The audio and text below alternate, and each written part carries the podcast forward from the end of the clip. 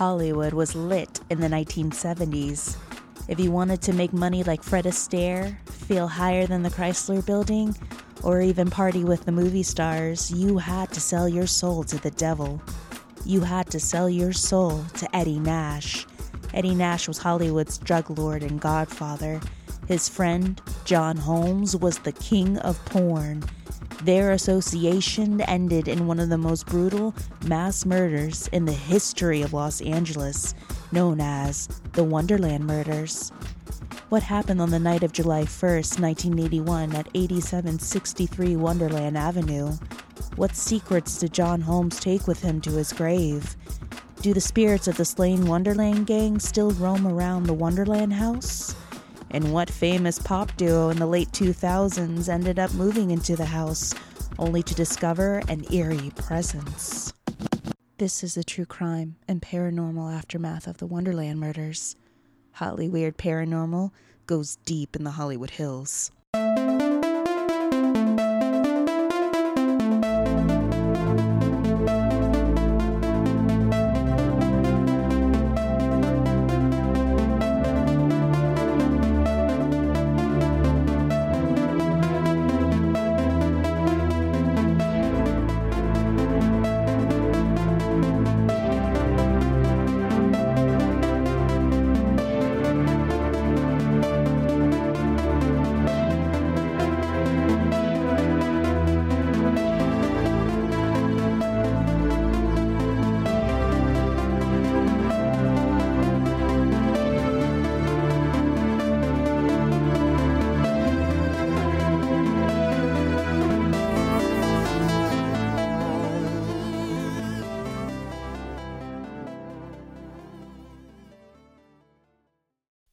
What's up, UFOnauts? It's your UFO guy, Rob Christofferson. Have you ever been curious about the UFO phenomenon, but unsure of where to start? Have you ever wondered about just what crashed at Roswell? Have you ever wanted common sense advice about licking UFOs? The answer's don't. Then check out the Our Strange Skies podcast, where we dive into America's rich UFO history and uncover what these sightings say about ourselves. You can find us on Apple Podcasts, Google Play, Stitcher, and most podcast apps, as well as Facebook, Twitter, and Instagram. Don't forget to look up, because you never know what you'll find in our strange skies. In Gray We Trust. Hey guys. Hello. Um, geez, Bryce, I don't know how to say this. I know it's kind of a weird, serious start. Okay, Uh, in the count of three. Yeah, we just have to do it. Okay, ready? Okay, one, Two. Three. Guys, we totally we missed missed you. you we so so missed you. I was in a fetal position. Where have you in a cold sweat. been? Like you have no idea. At first, I was I thought I saw Elvis, but it was my husband. Ah, me too. And I also thought I saw Elvis, and it was also your husband. That's how bad we missed we you. We missed you. We were just having withdrawals, severe withdrawals. But we're back. We are back, guys. Gosh, you guys were so dramatic. You guys are like, when? When are you guys coming back? It's like, come on. It's only been a month. I love it it because my really has- roommates are like, "Can you go away?" They are always like, "Are you, you're back from work?" Like, I, I live here. You guys are the best. You make me feel loved and wanted. I know. Like, thank you guys so much. We missed you too. We yeah, we totally missed you guys. We were so busy in the month of May. Yes. We are just adjusting to receiving and accepting emails Mm-hmm. without having a, a, a panic attack. Mm-hmm. And of course, we were getting so many messages from you guys on Instagram and on Gmail and our Facebook Mm-hmm. and everywhere. Like, you guys were like, awesome. Sorry that we were so tired. I know. we were really. You have no idea. there was a mo- there was a moment where I wasn't hundred percent sure we were gonna make it through May, and then Yeah. and then once it was over, I was like, oh, okay. we did it. We really did it. now we need a break. Yeah. Which is why we're starting in mid June, Yes. Mm-hmm. guys. We just needed time to recoup, time to, you know, just like clear our heads, just so we can have a clear conscience. commune with nature. Commune with nature, work out, work on Yeah. Mm. our fitness. You're looking very svelte. Thank you. You are looking good. I appreciate that. I really appreciate that. Uh, yeah, I'm trying to you know do the whole thing. So. Mm-hmm. No cheese is the hardest, and it always will be. Next week on Fitness Podcast. Neglect the cheese and the ranch dressing. I know it's so hard. It really is hard. and I'm from the Midwest, so like pizza dipped in ranch is like my Oh my God. spirit meal. like when That's you thing, go to right? a party, Mhm. don't you do the cheese cube or the Mm-hmm. cheese slice, and then you put the layer of dressing, and then you put another cheese slice, and then you finish it off with more dressing? Amazing. Yeah, That is the problem. I I know I have like a full on addiction problem because like the things that I try and rationalize, I'm like I could eat a bag of shredded cheese for lunch. Like yeah, that's, that's not healthy. a problem. I mean, the dairy fairy and I are just gonna have to make it yeah. make peace with this Yeah. because the dairy fairy and I do not Yeah. get along very well. FYI, Uh, I know like a pop a pill like of the lactate and Mm-hmm. I'm fine. Like we're we're on good terms for like an hour. Yeah. But after that, it's like okay, No bueno. no bueno. Yeah, so it is actually um I am doing a fitness competition in like 2 weeks. So that's why I'm like trying to be so strict cuz normally I'm not quite this strict. But thank you for saying that. I appreciate it. You look good. Thanks, girl. You look so LA. oh my god, thank You look super LA. Well, a lot has happened, guys, Mm-hmm. while we were on hiatus. Can't you believe so much has happened? Mm-hmm. First off, we had the passing of Art Bell, who was a huge figure in the paranormal, UFO, and conspiracy theory community. And he has been the voice behind Coast to Coast Radio. And he passed and he left so much behind. He left a huge legacy, but he is missed. And I know that Parabox Monthly did a very beautiful dedication of Hi, them. Parabox. I know we love Parabox, guys. Like, definitely check them out. They're really cool. Jim Hamilton, who runs it, is amazing, and his designs were great. But he did a beautiful tribute to Art Bell on one of his shirts, and I I wear it to this day. And Mm. People are like, "Oh my God, that's Art Bell!" I'm like, "Hell to the yes, Yeah, he's the Art Bell. king." And of course, we had okay. Can we just talk about the royal wedding? Yep, we almost have to. We have to because David Beckham was in, involved, and his pants.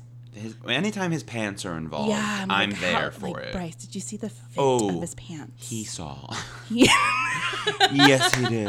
I put it on our Instagram Um, story. Like we were here for David Beckham. Uh huh. the I mean, tea. I was there for Oprah too. yes. I was there for Grand Dame Oprah. I look. I love Meghan Markle. Actually, I was a little on the fence. Not that my opinion matters, but I think she did a really.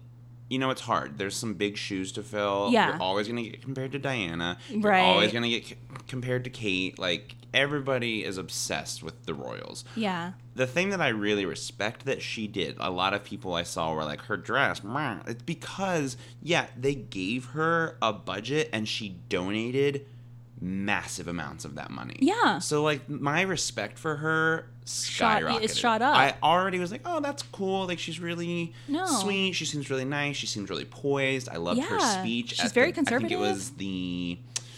I'm not. I, I forget off the top of my head which award, but she had this beautiful speech about like empowering women and empowering Yes. women of color in particular. Oh, it for was, sure. So I already really liked her. Yeah. And then when I heard that, I was like, oh, she puts her literal money where her mouth is. So She like, does. a, I liked her dress. B, it was like simple because she's like, no, no, no, I'm not gonna spend Yeah. all this money when I can do. I'm gonna change out of my dress into my real dress. Did you see Mm-hmm. I her dress it. for the? That to me was going to. That would have been her dress for the wedding. That was her. The halter and everything, but she had to abide by the like the Mm-hmm. course, guidelines, of you know. People were like, "Well, it looked too boxy." I'm like, "It's a retro pattern. You're it's, getting married in the Church of England. You have you have to abide by the rules yeah, yeah. and um one thing you have to be and feel comfortable Mm-hmm. homegirls like we got pictures let me tell you about pictures at a wedding that takes up an hour Yeah. to wrangle all your family members the little kids everything that Ugh, takes time little kids. but yeah i was there for oprah serena williams and definitely david beckham and his pants I'm always there for David. oh Beckham. we are there for david beckham Big david beckham if you're out there Hey, David Beckham. Thanks for listening to our Fuck, podcast. keep We those love pants you. tight, bye. and of course, the big fish. Can we talk just a little smidge, guys, about Yes. the Golden State Killer case? It's. you came down into Am my I shop. speechless? Yes, I think I'm You- speechless. yeah, well, I was Yeah. speechless when you told me, "Hey, did you hear the news?" I'm like, "About what?" I've been like, like crazy with work, and you're like, "Um, I know. hello, they caught a huge suspect of the of the Golden State Killer case." I'm like, "What?" Insane. Two Like, words: Joseph DeAngelo. amidst like a sea of constant bad news. Like every day I wake up and I'm like, ugh, I can't look at the news. It makes me angry. Yeah. I'm depressed. And then to sort of see like justice served, allegedly. Okay, right? Mm-hmm. Like I'm not trying to like say that right, guilty and uh, all of that, but to sort of see the fruition of so many people's work Yeah. come to light and to be rewarded with like justice was so satisfying. Yes. Like in a way that like I think a lot of our souls needed. Just like ah, Ugh, right. it was like a bad deep- people do get caught. It was a And release. it was yeah, like such a great release until you you see him. Yes. He looks like an ornery old bastard, like the I ornery know. old man that lives in the neighborhood that tells you to get off, get off of his lawn when you're not on his lawn. Yes. That has the dog with the three legs and the one eye, but still calls him Thunder for some reason. Thunder. maybe this is a piece of Tammy's childhood. Yes, maybe, but Mm-hmm. A I mean bit, a a little, little bit, bit. But he just looks like he looks like an asshole. He Well, looks like he, he- I mean, the guy. I mean, If he's quacks so, like a duck. he looks like he has a bowl of whiskey each morning. Mm-hmm. Like he's just like, yeah, I did it. This Mm-hmm. is my retirement. Just throw me in jail, let me rot. he just looks. Oh, I just want to punch him so bad. But I know, like the update. I think last Friday a judge unsealed parts of the arrest warrant for Joseph DeAngelo. Dude, the whole thing. Guys, have you been living under a rock lately? He's the mm-hmm. 17 year old former police officer who was accused of committing serial rape and murder across California for 40 years, thus calling him the Golden State Killer mm-hmm. or the East Area Rapist. Ear, and I know that like Michelle McNamara had her, her book come out. I'll be gone in the dark. She's the one that I especially felt so. It's like it was her literal life work. That well, yeah, that was her life. and so for her and her co-author Yeah. to like or uh, you know what i mean to have them get that payoff Mm-hmm. especially posthumously Yes, it just felt so deserved or special or whatever the actual word is i was just like oh wow I like, ugly cried. oh for, yeah like, a good five oh, minutes. wow she like had such a big part of this She like i mean did, she really her Bravo, life yeah bravo! I had I've been listening to her book on Oh, Audible because there's love. like, of course, during May, there's no way I could read it, and I had to listen to it, and I was just like crying, and, and I was like, Mm-hmm. oh, if she was alive to see this, you know. And Patton was just so amazing. He's- how he's like supporting her still and promoting her book and everything. And my favorite murder murder did a really great recording yes of it. a and good episode. Oh, such a great episode. You wanna cry. yes, if you want to cry, and every time you listen to Pat, you- you're like.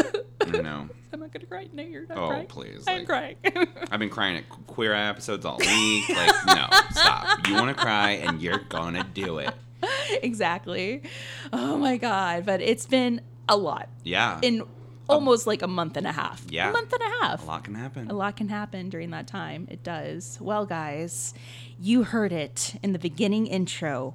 You you heard it, guys. We're going to be talking about the Wonderland murders. Now, I know yes. that Wondery did an amazing seven series. I think it was a seven part series or six part series of this case. Amazing.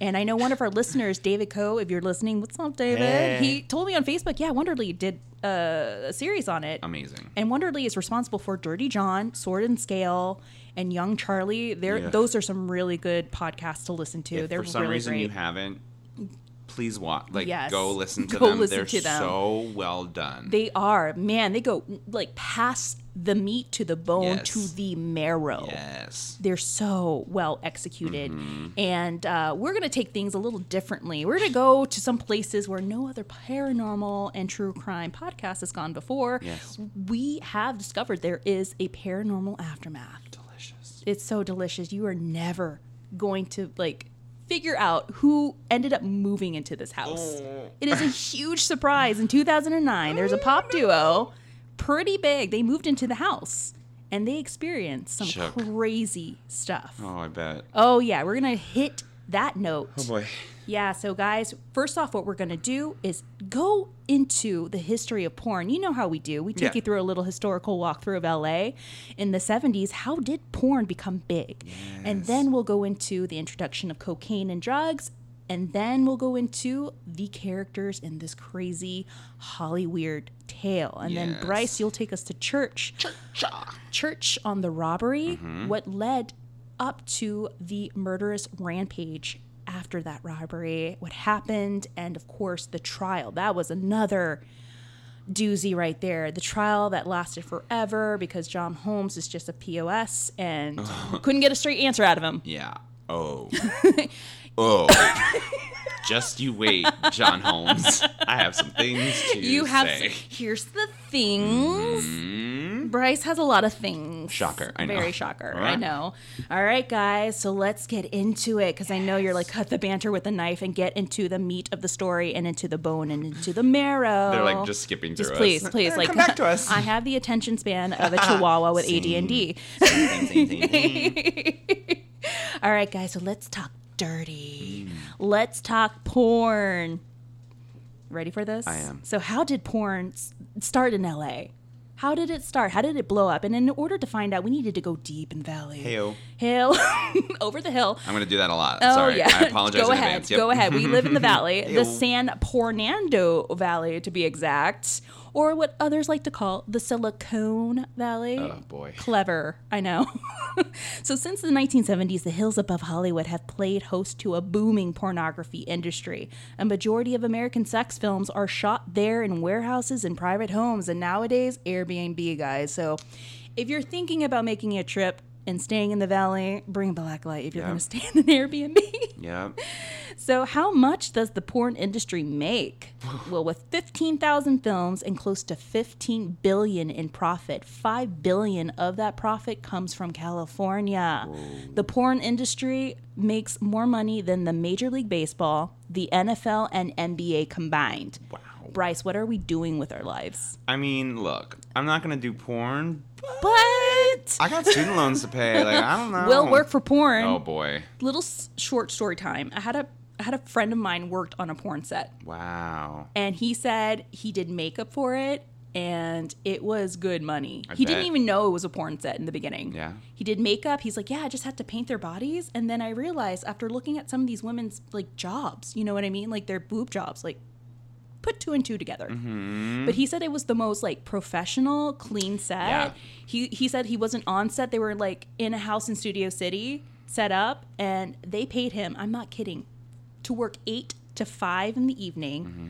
They paid him $800 in cash just to paint naked bodies because you know HD is very unforgiving. Yes, it is. And they paid his boss like I think close to 1200. I will work for porn. Yeah, right.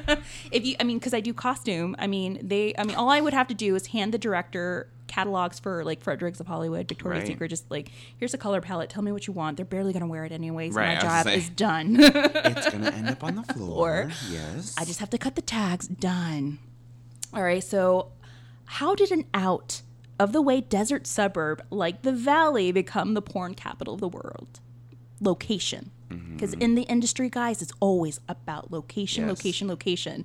According to businessinsider.com at its onset the porn industry stretched across los angeles san francisco new york where the entertainment industry was purely concentrated. Mm-hmm. Paul fishbein co-founder of adult trade group avn media network told associated press in 2002 that the business migrated to the valley because of low rents and access to the mainstream movie business.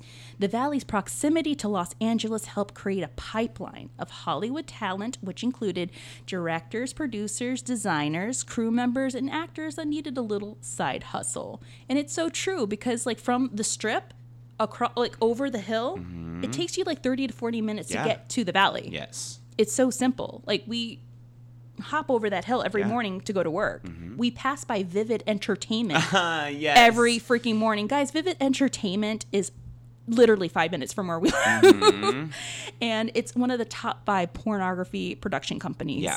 in the States. Yeah, like their offices is huge. It's right across the street off of uh, Ventura Boulevard from In-N-Out Burger, and it's right next to my old yoga studio. Yes. Get a little yoga. Oh little yeah, when I would take classes there, you knew Oh, of who was from those Of offices. course.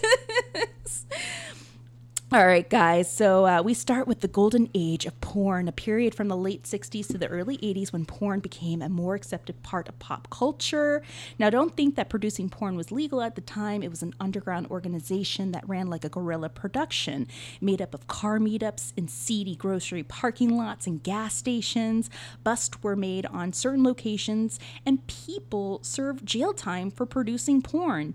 But it didn't stop one production in particular from making it big. You see, this was the era of Deep Throat, the smash Yes. 1972 porno starring Linda Lovelace and Harry Reams. Ugh, I hate that name. That Ah. inspired the nickname of the FBI leaker who brought down President Richard Nixon. It was when porn made casual appearances in Hollywood films, such as the scene in Taxi Driver from 76, when a young Robert De Niro takes a young Cybill Shepherd to see a Swedish porn film at an adult movie house. Like, how romantic is that? Swoon. Swoon. And it was a period when even the New York Times was running advertisements for porn Yeah. theaters. Here in West Hollywood, we have the Pussycat Club, which is now called Studs. It's off of Santa Monica Boulevard. Do you know where it is? Okay. it's a now it's still Well, a, seen a porn I theater. say, I've, seen, I've seen billboards for it. Oh, it's never- like it's yeah. like studs. Yeah, Like, it's a lot. It's huge, and it's a big porn theater in the middle of Santa Monica Boulevard. Bless. It held splashy premieres, complete with limousines, red carpet, klieg lights, and lines that wrapped around the block. Out front, the chain's founder, Vincent Miranda, had famous porn stars such as Lovelace, Reams, Ron Jeremy, and Traci Lords leave their prints in the cement, thus creating the first porn walk of fame. Bless. It still exists today. When I lived in WeHo, I would always park around that theater to do my laundry or go to a bar around there, and I'm like, oh, oh, what is this on the ground? Hmm. it's still there. And then you could still see the pussycat sign above it. Now, here's the biggest question, Bryce.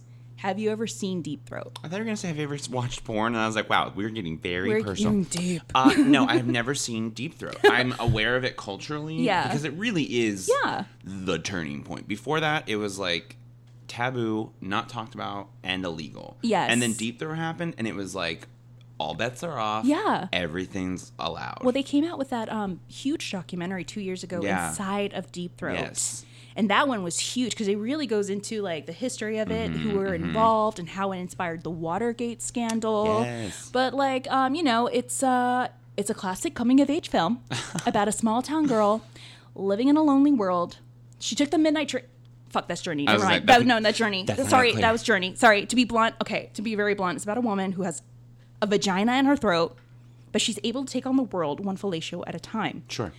Goals, right? Uh, is no, it? did- I mean, in Hollywood, think about Maybe, it. yeah. Think about it. Look, several years ago in a production office, two ideas were thrown on a table sharks and tornadoes, thus Sharknado. Yeah. Thank you very much. And they're on like their seventh. Their one. seventh one. No idea is a shitty idea in Hollywood, guys. That's true. Sharknado is a really good example of that. Love it. I live. So we see the emergence of porn, and there's cocaine to follow. Now, cocaine has been around, but in the 1970s, it emerged as the fashionable new drug Yes. for entertainers, actors, models, and business people. You know, industry people, people Mm-hmm. who are big. So cocaine seemed to be the perfect companion for a trip into the fast lane. It provided energy and helped people stay up. People were doing lines of it in the bathrooms of clubs, on Mm-hmm. movie sets, everywhere. In the 1970s, Colombian drug traffickers began setting up an elaborate network for smuggling cocaine into the U.S. Now, traditionally, cocaine was the rich man's drug due to the large expense of a cocaine habit. We'll learn this later. By the late 1980s, cocaine was no longer thought of as the drug of choice for the wealthy, but then it had the reputation of America's most dangerous and addictive drug, drug linked with poverty, crime, and death. Wow. You could see a good example of the cocaine trade in the movie Blow with Johnny Depp Ah, and a good- Penelope. It's really good. It's very thorough. You see the history of the trade from the 60s on out to the 90s Yes. And how it evolved in LA if you see the show Snowfall on FX. That's Mm-hmm. I'm a not familiar with that one. Oh, see it. Okay. You see how it evolves from like the low income neighborhoods and how it spread like wildfire Yes. all over the city in the 80s. Now let's get to know our characters in this crazy yet unimaginable Hollywood tale. It's the point of our episode where we get to know these victims as people and not Yes. victims. We start with John Holmes, aka Johnny Wad. So that that is I know, leaves bad taste in my mouth. So I know. Holmes was born John Curtis Est on August 8th, 1944, in a small rural town of Ashville, Ohio. Bryce, That's very close to me. you Yes. Ohioans are everywhere. Look, here's the thing. Let me tell you a little something about Ohio. Excuse me, do you speak Ohio? Yeah, we have more presidents than Yes, anyone else, and we have more astronauts than all other states combined. And the reason for that is because getting out of Ohio is every Ohioan's main goal. And some of us have to get to space. We have to get out that much. so it doesn't surprise me that that's where he's from. Bless. Bless. Yeah, um, I know exactly. Like, as soon as I saw that he was born there, I was like, oh, okay. You're like, great, that place. Great, yep. So he was the youngest of four children, born to 26 year old Mary June Barton Holmes, but the name of his father is unknown. Father was barely in his life, so the mom remarries another man. He's no bueno. They divorced three times. Mm-hmm. And the reason why they divorced so many times is because he is an alcoholic. He beats on her and the children. Holmes ends up leaving the house at Mm-hmm. the age of 15 to enlist in the U.S. Army with his mother's written permission. He was like, I'm over this. I'm Yeah. piecing out. So he spent most of the three years of his military service in West Germany. Upon his honorable discharge in 63, he moves to LA, where he worked a variety of jobs, including selling door to door goods and tending to the vats of a coffee nips factory. Now, during his stint as an ambulance driver, Holmes met a nurse named Sharon Gebenini in December of 64. They marry in 65 after Holmes turned 21. So they were very, very young when they got married. I married. know. Well, well, it was the 60s. It was a different time. I know. Love, free love. And that, like, post war kind exactly. of like, get a family and Get a all family, of that. Like, you know, yeah. pop out some kids, you know, work. So, April 65, Holmes finds work as a forklift driver in a meatpacking warehouse. However, repeated exposure to freezing air in, lo- in the large walk in freezer after being outside and, and inhaling the hot desert air caused him severe health problems in his lungs. And then Sharon also faces health problems of her own. During the first 17 months of her marriage to Holmes, she miscarried three times, so she couldn't have any children. That makes me so sad. It does because she really wanted to be a mother. Aw. And she had that maternal instinct. Like she was very nurturing, very motherly. This is why she's a nurse. And we see this play into, like, come into mm-hmm. effect with Holmes in his darker days. Right. And then soon when he gets involved with his young teenage mistress. We'll get to her soon. Bless. Trust me. So, how did John Holmes get into porn? That is the biggest question. Well, it turns out, legend, this is just legend, but legend has it that he goes into a, a bathroom. He's mm-hmm. relieving himself at a urinal. This guy who's, you know, relieving himself too looks over and tells him, You have a big talent. Oh, boy. So he tells them, "You're you you you should go into porn. Here's my card. I hope he washed his hands before handing him that card." And Holmes is like, "Huh, okay." So one day, Sharon comes home early from work and discovers Holmes measuring his penis. He's like, "Babe, look, it's 13 inches erected. Look." Oh, boy. And Sharon's like, "Okay, put that away. Actually, leave that out. No, put that away." No. Oh. And um, John Holmes tells her, Hey, I have this new job venture. Hear me out. And she's thinking like he's joking, right? He's joking. Like he's not really going to go through with this. So he does. He goes through with it. He contacts the man. It turns out the man is a director, gets him involved in loop films, which are celluloid film- mm-hmm. films you played on projectors. They're 30 to 45 minute films of two people having sex, and they're played at parties, like frat parties and mm-hmm. bachelor parties. So John finally comes home, no, comes clean with Sharon and tells her, you know, um, I've been doing this. It's been very lucrative. And in his words, I am a carpenter. These are my tools. Ugh. I need to work with my tools. Right. And what really surprises me is that she gets a bit disappointed, but she really didn't put up much of a strong objection with him Mm-hmm. because he is such a talker and he's very he he's a salesman. He's like pitching this to her like Yeah. this is a good idea. Like the money's good, Yeah. but here's the things. Um, I'm gonna be sleeping with this these women, but they mean nothing to me. Yeah, he's like, it's not cheating. Yeah. It's for my work. Work. And It's- she's it's just my like, art. Um, I'm not okay with this. I'm- like, no. Uh, no, you need a good rebuttal for Yeah. this. So they end up they end up like continuing this awkward relationship. Like his new career pretty much kills their marriage. Right. They slowly start to drift apart. They end up getting divorced in 83. They were still sharing a bed. They were sleeping together, but not sleeping together. Sure. One day in 1970, Holmes met Hawaiian producer Bob Chin. He showed Chin his portfolio, his stills, and then stripped down and showed him, you know, his wad. So yeah. Well, I mean, and that was the thing. I in the documentary. Yeah. Uh, Chin is like, uh, he was gangly. He was not that Yeah. good looking, and I was like, no. And then he like whips it out, And and, he like, changed his mind on the spot. He's Whoa. like, "Great, you're hired. okay, come on, let's go." go." can you start? Yeah. It inspired him to write a screenplay. So that evening, he writes a three page screenplay. A partnership is born. This would lead in the mid 70s to Holmes' most successful role as Johnny Wad. So, according to Al Goldstein in Screw Magazine, it was a goofy, crudely made series, but it really was a successful Yeah. series is wildly successful. In a way holmes was every man's gigolo. Mm-hmm. a polyester smoothie with a sparse mustache a flying collar and lots of buttons undone. Mm-hmm. he was the stereotypical greasy 70s dude. Like if you see pictures of him guys online he has like he's just gangly skinny. He's wearing the tight polyester pants hairy chest medallions. Mm-hmm. he has a fro and a, and a, like a porn stash. He was the guy that created the porn stash in other words Ugh. he looks like a penis with a mustache and a fro. Yeah. Like that I mean that's this is the best thing I could think of. Yeah. So Holmes goes on to make more than 2000 porno films. Has slept according this is legend. Slept with 14,000 women.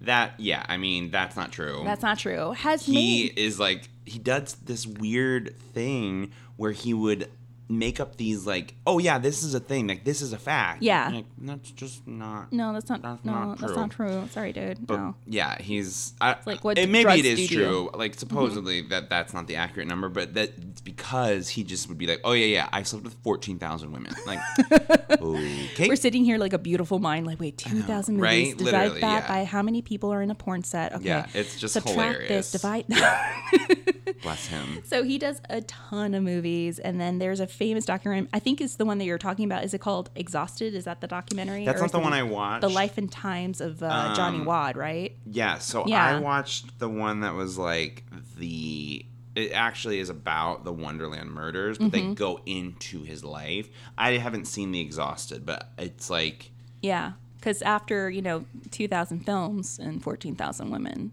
you're exhausted Mm-hmm. Right. by Ah, the 80s. right? Like Yeah. wow.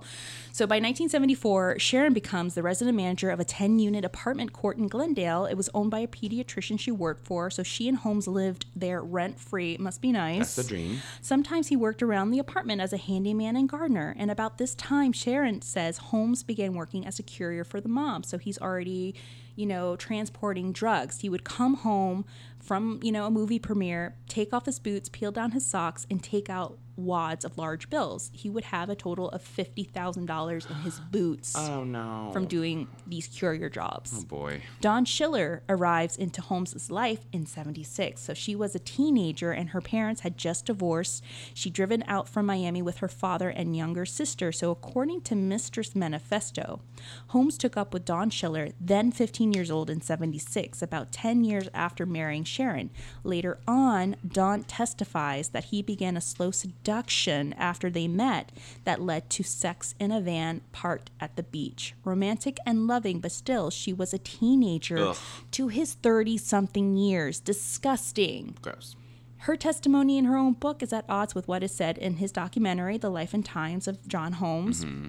In her book, she claims that the sex caused her pain and a bladder infection, and she barely couldn't walk. I mean, come on, you're 15, he's 30, he has a 13 inch dick. Oh. I mean, if I was in her position, 15 years old, come on. Well, I mean, I think she was like grew. You know what I mean? I don't know. I think of, I like, think when he, I like, was sought 15. her out. He was predatory. He was very predatory, but me, I was not thinking about losing my virginity in a van by a beach to a man like mm-hmm. twice my age, you know? Yeah, I mean, there's certainly some issues there. But... Yeah, there are a lot of daddy issues. Well, I think like he just really he just played her and then controlled her. Oh, yeah. Like from the moment he met her, one of the things she said was like he saw me the first time and was like, "Ugh, too young," and like turned and like walked away from her and it, like made her mad and she wanted to like prove that she wasn't too young you know that like kind Yeah. of rebellious like and i just think that that is like classic grooming of just like i'm gonna reverse psycho Uh-uh. like psychology this Mm-hmm. situation and like then she's now like trying to win him over which is what he wants uh, it's just disgusting it, it is. It's really disturbing. yeah And it's just, it gets worse. and it, I was gonna say, and it's the the first in a journey of a thousand steps. Like, Oh, yeah. it's just he's such an asshole. He and is. this poor woman, like poor sweet baby. But she ends up winning in the end. We'll learn. We'll find that Yeah, out yeah, yeah. later. So after Holmes meets Dawn, he then meets cocaine on a film set in Vegas. perfect, perfect setting. So before the clean-cut porn star was punctual, lucid, and hardworking. E- even if he wasn't in a certain scene of a mm-hmm. film, he would be behind the set, like behind the scenes with the boom mic or co-directing with Chinn. Holmes started to become very erratic around 78. On sets, he was harder and harder to deal with. He locked himself in bathrooms and in closets. Soon he started stealing on film sets. He began to steal his coworkers' purses, wallets, and belongings. Soon he was stealing movie equipment. It got to the point where people were slowly moving away from him and not hiring him for films. Mm-hmm. So in the late 1970s, he meets Hollywood's godfather, for better or for mm-hmm. ill, Eddie Nash. Mm-hmm. Holmes, it's claimed that Holmes met Nash through a friend of his. I think it was uh, Scott, who was the ex of Liberace. Yes. Liberace's ex. Um, he's also really good friends with Nash. Yes, this whole story is just littered just with like weird connections, like- connections. yeah, like, like, six degrees of, okay. of separation right here. It's like Liberace's homeboy is like in here. Love it. Um, he meets Eddie Nash at a huge party and Na- that Nash is throwing at his house. So Eddie Nash, aka Adel Garib Nasrallah, was a Mm-hmm. Palestinian national. He started out selling hot dogs out of a hot dog stand off of Sunset Boulevard in the early 50s, and by the late 60s, early 70s, he's a self-made businessman who owns a chain of nightclubs, strip bars and gay clubs off of the strip and Hollywood Boulevard. So this guy truly had a Jekyll and Hyde complex. He mm. was a great guy and host if you played your cards right with him, you were nice to him. Cross him, then he would make sure you were never mm-hmm. seen again. There was even a rumor he had bodies of his victims buried across the desert. He's up there with Mickey Cohen, mm-hmm. Suge Knight, and Bugsy Siegel. You just didn't want to mess with Yeah. this man. And of course, his bodyguard, Gregory DeWitt Diles, was a karate expert, which is kind of funny, and convicted felon who weighed a blubbery 300 pounds. He was a mountain of a man. Yeah. But according to one eyewitness, Diles once chased a man out of a Kit Kat club and emptied his 38 revolver into the man's car. Nash is pretty much in awe of Holmes and treats him like a star celebrity. Mm-hmm. Here you have a man behind, like, you know, the sex, drugs, and rock and roll party scene in Hollywood, and then in enters John Holmes with the cachet of being like the king of porn, Yes. Johnny Wad. Yes. Nash begins to call him brother just after two to three years of friendship. So earlier in 81, here's where it takes a severe turn. Nash is the man with the free base crack. Yes. It's hot on the market, and the, and this drug even brings Nash to his hands and knees. Mm-hmm. Crack is a free base form of cocaine that can be smoked. Crack offers a short but intense high to smokers. It makes you feel higher than any other skyscraper in the country, and will soon learn it will make you do the unthinkable. Mm-hmm. So Eddie provides Holmes with not only cocaine but also with the crack, and soon Holmes becomes a crack addict. Brings Dawn in and turns her into an addict. As a result, Sharon kicks John and Dawn out on, onto the streets after learning of their intense crack mm-hmm. addiction. They're also stealing from Sharon. He's stealing from his friends.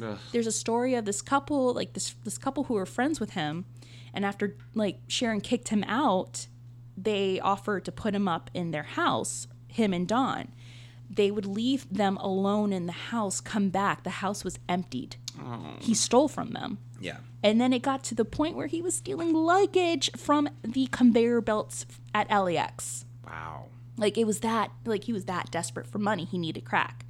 John then couldn't perform, he couldn't get his wad up, so he was hired for a film and he went missing on set. These people that hired him were like Right. they were warned. They're like, "Are you sure? No, we need him because he has the name. See, the name was saving mm-hmm. him." Yeah, and I think Yeah. on this film you're talking about that company was also going under. Oh yeah. So they're like, well, we kind of like can help him out because his career is like sagging, Right. Pun intended, and uh, he can like help us out. So we're we're willing to kind of like deal with it because like we you scratch my back, I'll scratch yours. Yes. But he's like incapable essentially. Don't be ridiculous, Bryce. Boo! Love it. Live, live, live, live. So he ends up missing on this production set, and they look for him. They ta- it takes them an hour. A female co-star of, of Holmes finds him curled up in a fetal position in a closet, muttering to himself, drenched in cold sweat.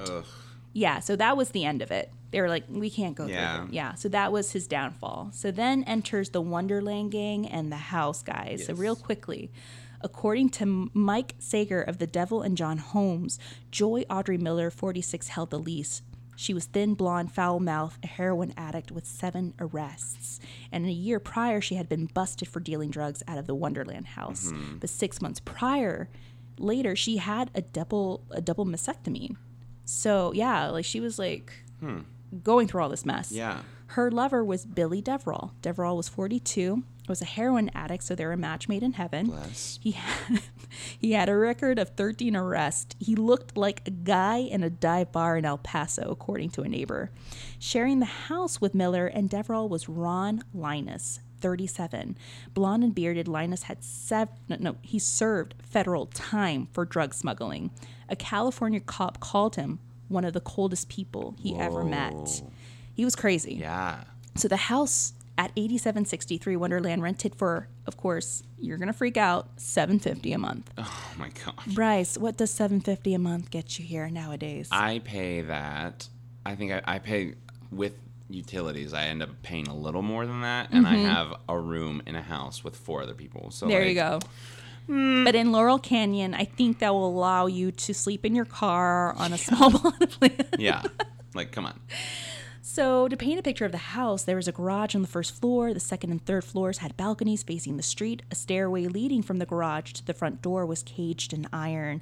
There was a telephone at the entrance, an electronic deadbolt on the gate, even two pit bulls on leashes that barked at anything that moved. Of course. Though elaborately secured, the house was pat, uh, paint cracked and rust stained, an eyesore to the trendy neighborhood.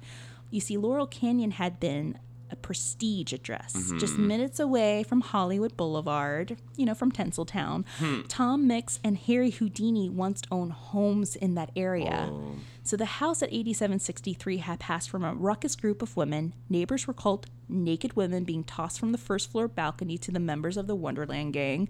Things at the house were always hopping, and someone was always showing up with a mm-hmm. scam. Miller, Deverell, and Linus needed drugs every single day. You see, they were functioning addicts. Mm-hmm. They were always looking for an opportunity jewelry stores, convenience stores, private homes. They would try and do anything as long as it meant money or drugs. So they were thugs stealing from other thugs. Ugh. They would dress up as undercover cops and break into these homes and steal money and drugs from these other, you know, little gangs. Oh no. So they developed a huge reputation. You still didn't fuck with them. Yeah. So there was a lot of traffic all day, all night, says a neighbor. Everything from Volkswagens to Rolls Royces. They threw mm. brown bags of dope off the balcony. There was shouting, laughing, rock and roll 24 hours a day. So who makes it into the house one day is John Holmes. Oh, John. So John ends up meeting this pretty little thing at a gas station in Hollywood. They talk, they flirt, they do a line of coke. He's like, "Oh my god, this coke is great." She's like, "Yeah, it's one of the best coke in town." Oh my I, God. I know. Like this is where I get my cocaine. Like it's vegan. It's organic. Organic. Back then when- cut with kombucha. back then when cocaine was vegan. Bless. So she tells him, I know a place. And he's like, Well, I know a guy. And she says to him, Well, follow me to this place and you can meet these people. It's a really cool place. There's always a party going on. And he's like, Okay. So he follows the girl to the Wonderland house. And there's, of course, a party going along. Uh, the girl introduces him to the Wonderland gang. The gang knew who he was. They loved the fact that, you know, Johnny Wad is in their house. However, even though they're a group of thugs, they can see the shade and smell the bullshit that John Holmes carried mm-hmm. in with him. Mm-hmm. So, since then, John was a regular at the house and its parties at the Wonderland house. John was almost a leech at the drugs that were being served at both locations Right. Eddie Nash and the Wonderland house. He was going back and forth, back and forth between these two houses. What led up to the plan of the robbery over the summer was the fact that the Wonderland gang needed a fix. And you have information on that of like Well, what and- led to the robbery, And huh? I think too with him, like I, the thing that's so crazy about John Holmes is that he really starts to like get into trouble, and I think that's sort of Yeah. Mm-hmm. like the first domino as we look at the events at the end of June and the the thirtieth of June and the first and second of July, is that he gets in so much debt to Oh, yeah. both Eddie Nash and the Wonderland gang. I think more so to the Wonderland gang. And it starts with him then like prostituting himself out and Yeah. his girlfriend out. And they're both like, su- it's just like this very cliche now. You know, we've seen this movie. Like, you're now fully addicted. Like, I've seen Requiem for a Dream. It just gets darker and darker Yeah. and it got to the point downward where spiral. yeah and he's in so much like sort of debt and trouble with the wonderland gang and they're literally keeping him at the house almost like a pet Oh, of yeah. just like hey you you stay here because you owe us a lot of money so he's like selling for them he's prostituting himself they Mm-hmm. would like have him at parties and he would just like they would tell him like whip your dick out Oh yeah. it was like literally a monkey on a chain Yeah. essentially Well, they called him. I think there was a nickname for him. They called him Monkey Dick. oh good grief Isn't that horrible? That was Ron giving. Like, how clever, Ron. Oh wow. really wow. digging deep there. This is what drugs do, guys. Li- yeah, it Yeah. takes away everything. so that's sort of the first like frame of the whole situation. So as he's doing worse and worse things Mm-hmm. to try and get ahead of his debt, Yeah. essentially he can't. No. It doesn't matter. He's he's using too much and owes them too much. So he essentially has this idea, like you were saying, because he's going between the two homes, uh, homes on homes. Uh, he tells the Wonderland gang, "Look, I can get you a big score uh, if we go to Eddie Nash's house. Yeah. There's a lot of cocaine there. There's a lot of jewelry. There's a lot of liquid cash. We can go there. I can get us in because like Eddie knows me. Like me and Eddie are close.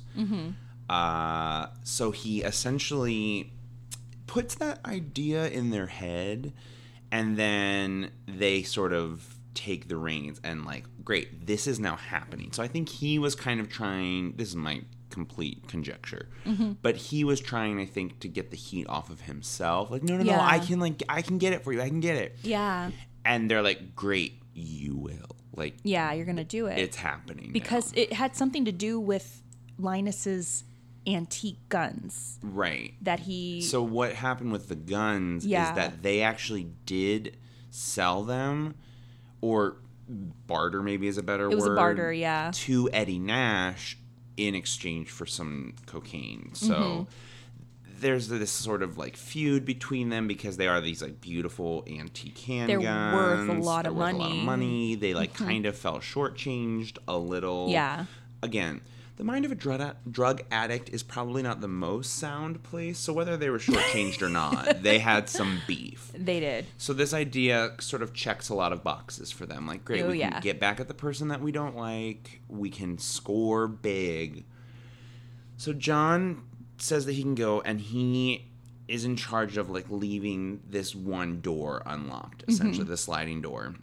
And again, like you were saying about the Wonderland house, the same is true of Eddie Nash's home. He has his bodyguard there. He's always surrounded by like security. He has to be careful. He is a very dangerous and wealthy man in Hollywood. So he like he has his back covered essentially. So John goes there and he ends up going there 3 times throughout the day. Yeah. because the first time he's like unable to leave the door open or like forgets honestly. Uh the second time he does leave it open but he gets back to the wonderland house and they're all asleep. They're like too high to function. So then he gets paranoid that like in the couple hours that they're like sleeping their high off that someone would have closed the door. So he goes back to make sure that it's unlatched and then goes and then all of them go to the Eddie Nash house and tie them up and they're essentially like bumbling buddy cops. Like they're so bad. Yeah. Because these are not the little thugs they would steal from. right Like they're what they're well known for. This is Right. like Eddie Nash. And so his bodyguard ends up getting like grazed by a bullet Mm-hmm. because they like bump into each other and one of the antique guns goes off. oh god. Which like don't leave those things loaded. Like what are you doing? Okay, like Dude, that's what the trigger's for. Oh really? I oh thought it was really? for effect, dude. Yeah, they're so stupid. so they end up uh, John knows where the safe is that Mm-hmm. all of the cocaine, all of the like money and jewelry is, and they essentially beat uh, Eddie Nash and his bodyguard until they open it. Yeah. So that is the first incident that happened on uh, June 30th. yes. So, two days later, Eddie Nash is like such a proud person, and they made him like beg for his life. Oh yeah. And I think more than anything, he is fueled by like the revenge of that humiliation. Like, obviously, he lost. I, I forget the number off the top of my head, and I'm never gonna be able to find it. Uh, it was like this- close to 1.2 million. Yes. In that's just the cocaine, the amount of cocaine they Oh, sold, yeah. plus the money, plus all the jewelry, plus these guns. Like Yeah. they score. They scored big time. They're like, "Oh my god, we're rich," and Yeah. it's like you just stole from a very violent and man. he is livid because Oh, yeah. they humiliated him, and he's very about his image. He's very like Oh. proud. oh yeah. And so he is furious. And the other, not that there's a good way to pull a robbery, but the second mistake they make, besides pulling the robbery in the first place, is that they sort of shortchange John. And so he thinks that he's going to really like solve his problems Yeah. with this score. And they sort of divide it and keep it amongst the five of them. Oh yeah. Or, or I'm sorry, is it six or five? There Oh, was five, yeah, because there's another person in the gang. it spouse, was, right. uh, it was, it's the spouses, but there's another man too. He was like kind of like the driver, Right.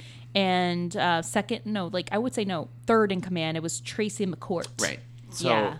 they kind of keep all of that, and he gets like essentially like a gram Yeah, and is pissed. yeah. He's like, He's "Are like, you joking, "Uh, guys?" I am the one that came up with this idea. I Mm-hmm. and of course, like a drug addict is always gonna be like, I want more. Yeah, And they're like, no, you owe us so much. Like, your cut is ours.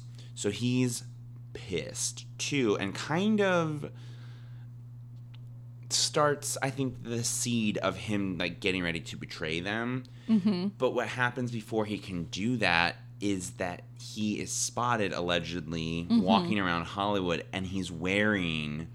Eddie Nash's rings, which like, how dumb can you be? in Hollywood, and the man ha- like he owns half of Hollywood He own you're walking through his territory. literally yeah, with his stolen jewelry. And like any ring like uh, it, it's of course instantly recognizable. Right. Again, the mind of a drug addict is not the most sound yeah, playground. I get that, but you're wearing the rings Mm-hmm. that you stole. Like how dumb.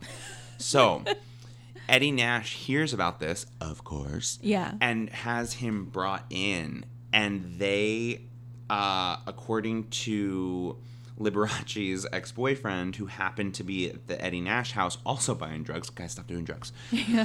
Bless. Uh, they beat John nearly to death to get him to confess and mm-hmm. also sort of to like let out their anger and he sells the Wonderland gang right up the creek. Like he has no affiliation to them and I think also because he has this now personal grudge, he's tired of being treated like their literal house pet. Yeah. He is mad that he didn't get the cut he thought he deserved Right. all of these things culminate and he he tells them after being beaten nearly to death Yeah. who did it. So this is now july 1st eddie nash uh allegedly he said Oh, yeah. yeah tells his bodyguard i want my stuff back. And then again allegedly washes his hands. However you need to do that. Yeah. so the bodyguard and he sends John Holmes because he's like, you are now again. It's just passing back and forth. Yeah. This like You have to weird, do, you have to make this right. you have to make this right. Exactly. That you have to make this right, it. and this is like you know, brother. This is what you have to learn. Exactly. And he is like, your ass is grass. Like, it's time. So Holmes goes and he get he's the again the way they're able to get into the house because he buzzes in and like oh it's John Yeah. so he gets past all that security for them mm-hmm. and then it starts the rampage. And so on unknown number of men mm-hmm. wink wink nudge nudge nudge. Yeah, there's like supposedly two, three, four, five. they enter the house and essentially every person that they encounter once they are inside bludgeoned. Mm-hmm. To death or attempted so they find i really should i have the notes here why am i not using them Yeah. um, Way to go. i'm really doing it um, just because the order of the attacks are so brutal. So they go up the stairs. Uh, they have what is later found out to be metal pipes. Um, and the first person they find is Richardson. Um, she's- Barbara. Yeah. Yes, and she's in the living room. She had like been watching TV and fell asleep on the couch. God, so she's the first one to get attacked. And this And- is uh this is Robert no David Lind's girlfriend Yes, who was a part of the gang but not staying in the house. He was out of town and he was like, "Stay here with the gang, do a bunch of drugs. I'll be back. I'll be back, babe." And she's like, "Okay." So again, it's like this indiscriminate kind of you're in the path of destruction and you just happen to be at the wrong place, at the wrong time. She rivals Steve Parrott. Uh, or I think it's Steve Parrott or Parent from the Sharon Tate murders. Remember that Those are poor- coming in, yes. Yeah, that poor young kid who was like visiting the kid in the in the pool house, Don't and he's coming out, and he's like, "Hey guys, are you?" Boom, Yeah. like shot in the head. Yeah. So, um, she's the first to be attacked and killed. Um, and then next is Miller, and she's found uh, with Deverell. Is that how you would say it? Deverell. Deverell, Yeah. great. Look at me saying names. um, and they both are found in the bedroom and the one hammer. So they think that it was possibly hammers and pipes Yeah. because there's a hammer that was found in the bed with her. Mm-hmm. So they're the second two.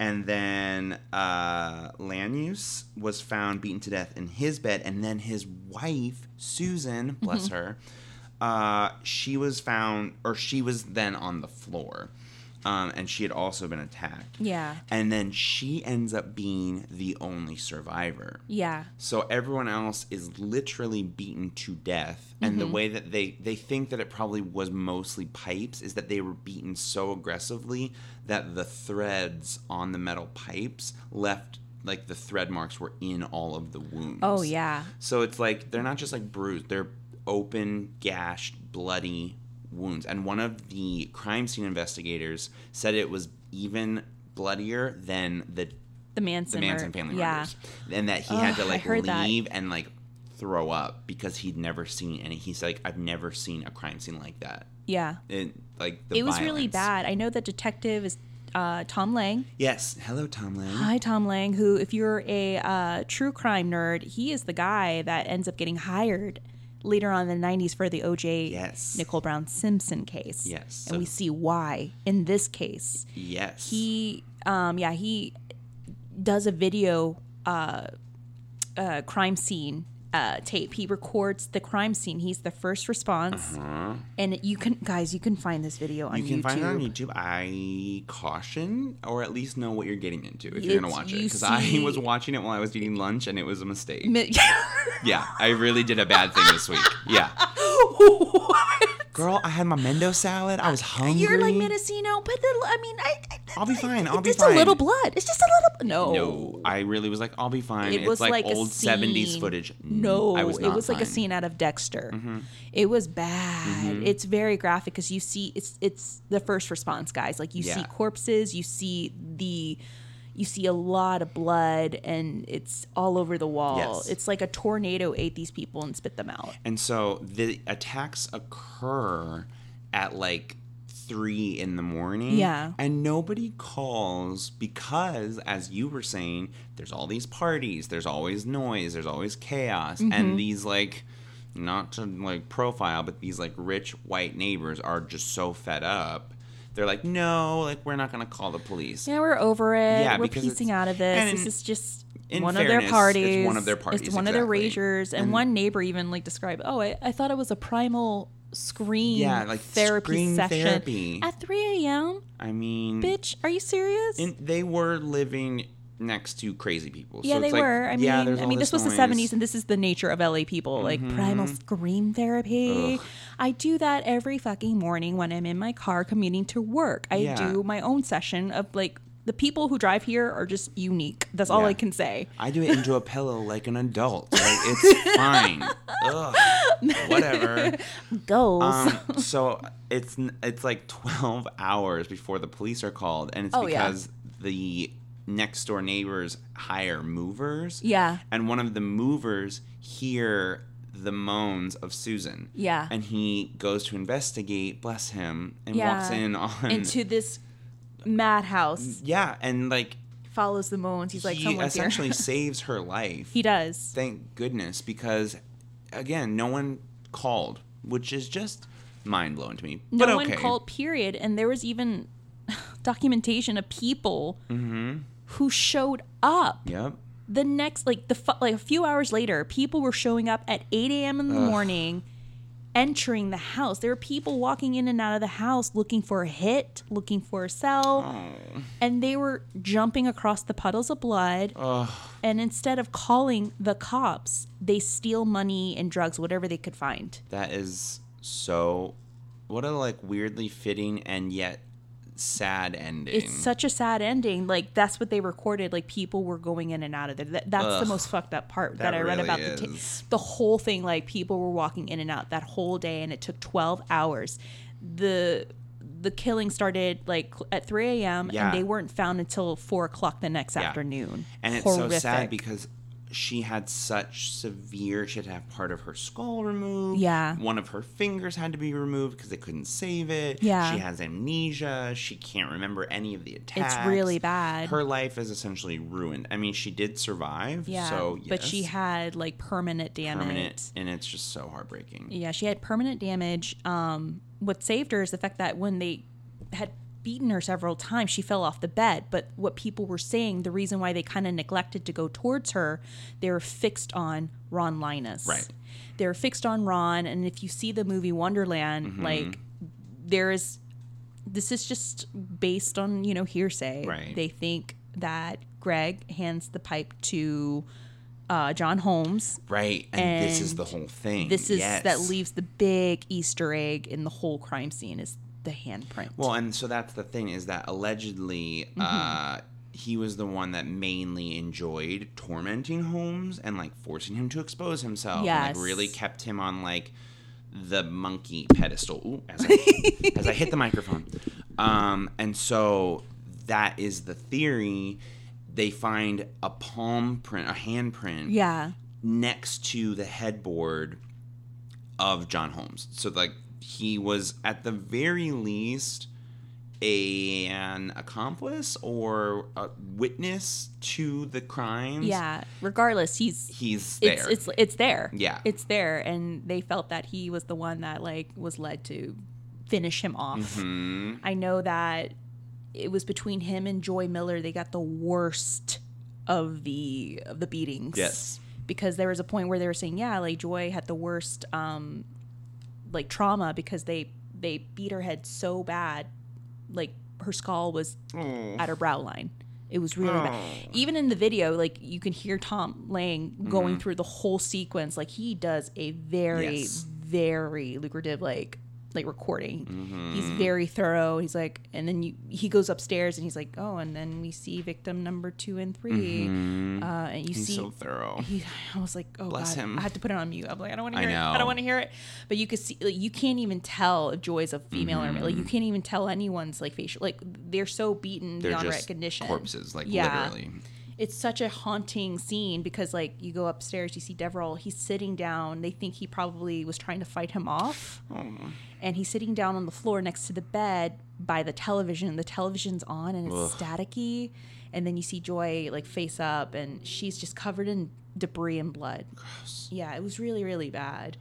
And it turns out, like, I mean, that they had to close this the, the crime Yes. scene off for several days because Yeah. they had to bring in like uh, blood spattering experts because It's everywhere. it was just oh my god, it was like someone went crazy with Yeah. like blood.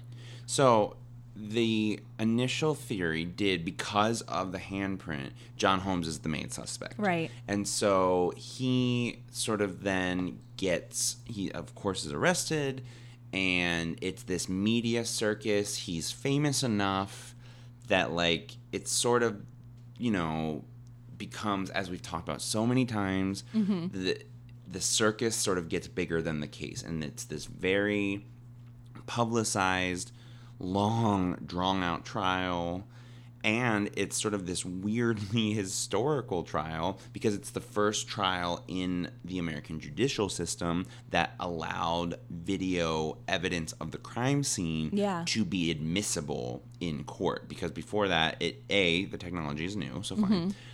But it's the first time and the normal defense against it is that it sort of sways or you know affects the reasoning ability of the jury it's very jarring to see these images and not associate it with the person who's on the defense team you know what i mean Yeah. so i get it but it's the first one and it becomes this now historical case because of that but he is actually found a he's super uh what's the word uh, unresponsive He's very unresponsive. and yeah. won't testify and won't Yeah. answer their questions because the first person to come forward, well, the first person that they grab is is uh, Dave Lind. yes because Dave Lind knew the gang. He was away, Yes. and when he comes back, he discovers like this, This chaos. chaos, So they call him in for questioning, and he just tells them everything, Yes. which leads to them going to John Holmes. John Holmes is like not giving him a straight answer. Tom Lange even Mm-hmm. won't like answer yeah it's yeah, so bizarre He, I mean, Tom Lange even describes it. He's like, he was hoping that Holmes would come clean in the very end and confess, especially Yes. with the specter of death staring him in the face later in the future. Right. But he, Tom Lange, like in reports, was saying, like, in my gut, I knew he had something to do with Yes. it. He was there. I just know it. And he just, mm-hmm. it was just, he dragged it on long enough. So they catch him, from what I know. They bring him into questioning. They put him in witness protection because yes of Nash. he's super paranoid He's very paranoid. They put him up in a nice little hotel. Dawn and Sharon come to his aid. It's like, oh, his harem is here. oh boy And they're not talking either. right And Sharon's not talking. But here's the thing in 1988, the LA Times comes out with an article called Bathtub Confessions of John Holmes. So, John Holmes, um, the night of the murders or the morning of the murders, like Holmes confesses to his wife Sharon that he played a central role in the four brutal murders earlier, um, well, later on that day or that morning. He comes to her house. He's covered in blood. He tells her, "Oh, it was a car accident," and she's like, "Oh my God, you're in blood. Let's go, like, wash you off." Like maternal instincts kicking in once again. He is being, you know, cleaned by Sharon, and Sharon asks him, like, what happened? And he's just, Bear. I know, Share Bear. Like, um, John Holmes is just silent. He's in shock, and finally, these words come out and it just like she's just shook the murders i watched people die tonight i was involved i know who did it oh my goodness so sharon's like what are you talking about what are you talking about like and then she tells him you need to get the hell out. Mm-hmm. Get out of the tub. Like he's bathing in other people's blood right now. It's really bad. Like you see that in the movie too. Mm-hmm. But he told her like he was there and he saw it. But was she going to come forward in the beginning? No. That's what i always find so odd. I wonder what her motive was for not she's still loyal to him. girl. She was still married to him. That was the thing. Because he did. She she doesn't i know. officially like she doesn't officially divorce him until eighty three. oh bless Until eighty three, the divorce finalizes. i mean it is very difficult to get a divorce in california Yeah. but damn, Damn girl. girl, right? bless her I know, and um, I know that John Holmes is being investigated by Tom Lange, and Tom Lange's like, "Come on, give me something." But the thing is, his hands are tied with Eddie Nash. He's like, "No, I'm devoted to Eddie Nash. I can't say anything." It is this weird. It, that is the one thing about this story is like everyone has these weird allegiances that you're like, this person Mm-hmm. is not good to you. The women to John, John to Eddie Nash. Like it's just so bizarre. Like Yeah. sell them out. Like it, it's Yeah. ridiculous. Especially the women. Like he's poor sweet little girlfriend. Like he's prostituting you. He's Yeah. abusive. So that actually is what ends up happening is that he does get acquitted, and he does have to serve like I think three months about for being like a hostile witness essentially, and like contempt of court and all of that. Mm-hmm. And then he like they catch him in Florida. He like, escapes, He yeah. like fled to Florida. he they fled like bring to him Florida. back. They fled for a while. Him and Dawn, because she he tries to bring Sharon. Sharon's I like, know. "Fuck you, dude! Yeah, I'm not going with you." And Ew. your mistress, you know, girlfriend, like, no. So they go to. I think they first go to Ohio. Yes. Then they go to As Port, you do. and then they go to Oregon to stay with Dawn's family. Mm-hmm. And then from there they go back to LA, and then LA they go to Florida. Yeah, so they're like literally on the, The run, run. and poor. And he had the audacity to go to Eddie Nash and ask him for money. More money. Like, hey, I need some money to like go on the but run. Eddie Nash is going to give it to him because he's like, brother, you're going to cover for me, I right? know. And I have, yeah. yeah. It's just it, I know where Sharon thing- lives, The yeah. whole thing just gets so ridiculous. Like It's a you circus. went back to him to ask for money. You are insane. Okay, great. So they find, find him in Florida. They arrest him. They bring them both back to L.A. Yes. he's acquitted. Whatever. They then move on, and obviously he ends up dying due to AIDS-related complications. Yeah. So he just kind of ends his life as this like honestly horrible person. He was hired by an Italian film company to mm-hmm. film like two feature films with like the most famous porn actress in Italy. He doesn't divulge to any of them that he Cicciolina. has Cicciolina. Cicciolina. He doesn't tell any of them that he has HIV AIDS Yeah. and then has unprotected sex with all of these people for these two feature films Oh, yeah. and it's this huge scandal because it i mean that is the most despicable thing i can imagine is like oh i have this disease that i contracted from my own actions Mm-hmm. and i'm not going to tell you even though like this film company was like throwing him a lifeline like he's poor he's Yeah. prostituting dawn in florida because they ran out of money eddie nash didn't give them that much No. and it's just like, even at the end of your life. And so then when he's back in Los Angeles, he's in a VA hospital dying. And like you said, the investigators are like, You're on your deathbed. Come clean. Come Tom, clean. Tom Lange is like, come clean, dude. And he won't. He won't come clean. Doesn't. So literally, the secret, as you know, as it were, goes with him to his grave. And it's like, man, you just ended your life as you lived it, a bad person. Person, yeah. Like, and I know he's sort of like, you know, a superhero in the porn community, and like people sort of have this weird obsession with him. No, I'm just gonna call it out right now. Not a good person. No. doesn't matter how big your dick is. You're a bad person. Yes. What you made up in size, you still lacking a lot, you Yeah. know, in being a human being, you know. The penis of your morality is small, and that I think is the most important. Is that not what we call that? Oh, a conscience, right? I'm sorry. We- yeah. Sometimes I call it the penis of morality. It's it's confusing for It's me. very confusing. so, like, what happened with him is like, yeah, he gets acquitted. Mm-hmm. He does serve j- jail time. yes. The other people involved, like Nash, acquitted because he has half of LAPD on his payroll, DAs on his payroll, Yes. which leads to Gregory. Well, and he has two trials, Oh, and yeah. the first one is a hung jury, eleven to one. Uh huh. Just keep that in the back. He paid mind. off a juror, apparently. Mm-hmm. Gregory Diles gets off as well because, according to a DA, he just didn't, he had insufficient, you know, evidence. evidence. Yeah. There was a lack of evidence right there covering him. Yeah. And John goes and serves. John, I think this is based on like reports they were trying to kill him in jail. And they think it could have been Nash. And that's the thing is they're not sure if that was John's paranoia or Yeah. if, if Nash really was trying to kill him. So they actually end up putting John in a single cell for his the duration of his sentence. Yeah. Those three months or however. Yeah, they try to put him in a single cell, and then they um, finally bring him to court again, and he's just like, no, he gets acquitted. Yep. Like, there's just this whole debate of why he didn't, why he didn't do the murders. Like, it, that was the whole thing. They're Right. like, who did it? Who did? It? Well, I didn't do it. Right. We we understand. John, we know that, but just um, just tell us what happened. Mm-hmm. Just tell us something. No, I'm not going to do it. That's what it was. That, I mean, this is why these cases last such a long time Yes. because someone is not telling the truth. They're being paid off by someone. They're covering And covering I up think, something. you know, if he is paranoid and afraid enough, or if it really was happening, they, they were trying to kill him in jail, that would explain his fear of not wanting to testify against them. I Mm-hmm. mean, Eddie Nash has a long reach. He really. There was nowhere that John was safe, Yeah. essentially. So I get it. But man, what an asshole. Yeah. So, So- what happens to Nash too? So Eddie Nash gets the first trial. He has a hung jury, Uh-huh. one juror, and then the second trial he gets full on acquitted. So he goes about his life. Then when he, they essentially um, get him. They do that like classic cop move of like they book him on another charge.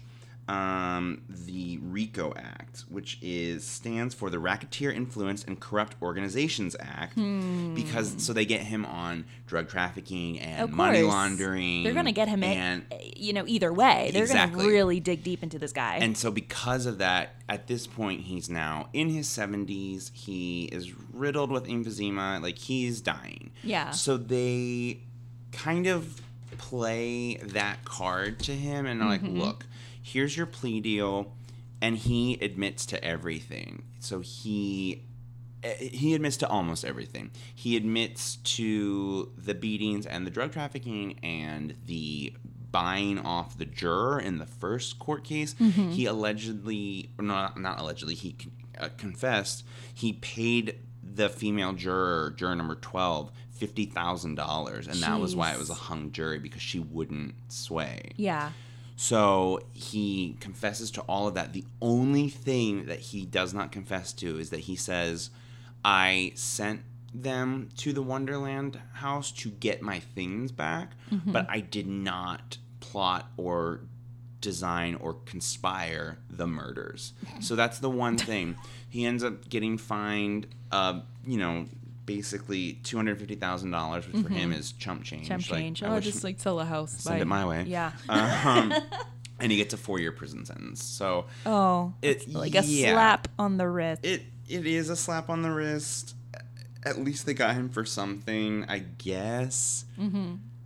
But yeah, like it, it all just ends, and so that is why, as you were saying, this technically is an unsolved murder. Yeah. because John never told, Eddie Nash never told. He confesses to like eighty five percent involvement, Yeah. but that last little bit we will kind of never know because now everybody's dead. The Everyone is dead. two members of the Wonderland gang are dead. Yeah. Eddie Nash is dead. John Holmes is dead. Like David Lind is dead. All of it. Gregory is dead. Like Gregory Diles passes away in 97 of a liver failure. We have Eddie Nash who passes away at 80. I think in the early 2000s. You have, you know, Holmes passes away in 86 Mm-hmm. uh, or 87. And uh, of course, there's no one left in the Wonderland gang. Right. But I felt like they would have even met like uh, their demise later on in life because, you know, well, when you're living a certain kind of lifestyle. yeah, like Dave Lind dies of an overdose. Yes. So there you go. I mean, I felt like that would have been their direction regardless. Yes. And um, I mean, the case is still left unsolved. Because they just don't know the how. Like Yeah. right, you can put almost all the pieces together, but Yeah. technically it is still an unsolved murder. It is. Which is. just so frustrating. But Tom Lange knows like what happened. Yeah, I think he is one of those people that when he's like, my gut tells me this thing, like, yeah, you're someone whose gut is very trustworthy. It's- yeah. As we've seen. As we've seen in, you know, a very big case Mm-hmm. in the 90s. I'm really thirsty for some juice. I know. Blink, blink, blink, OJ? blink. Yeah. yeah.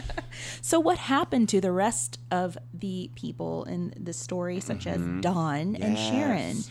You know, uh, Sharon ends up passing away in 2012. She moves to Oregon after retiring from nursing, and I think she she got sick and she died. Yes. Um, and then Dawn is the one who really comes ahead. Like she Yeah, she really she does. really does nice. well. Like there's Sad. a 180. I know. Like so, Dawn soon sobers up and ends up marrying, you know, another man later on in her in her life. She ends up having two children. Um, she helped the writers of the Wonderland mur- uh, movie. Mm-hmm. She was there on set the whole time, so she kind of played like an associate producer. She has her own book, She has her own- Surviving John Holmes. Yes, that which was I think another is just thing. so amazing. Is like here's this woman who was like groomed and a predator like pursued her. Yeah. and then she's like addicted to drugs because of him, and Yeah. she's being prostituted because of him, and she's living this like hell life because he's beating her all the time. And it's just like this horrible existence. And then like she comes out on the other side and she gets her life together and she has a family and she's like on her own two feet. And like what a like beautiful ending for her. Yeah. and like if, if anyone that i think does in this horrifying story deserve like a beautiful ending it's her. Like It's she really endured such horrible She did. atrocities and then like comes out the other side like, she it's kind turns of it nice. around. Yeah, she ends up um she ends up turning her life around. I know that she ends up working in the legal professional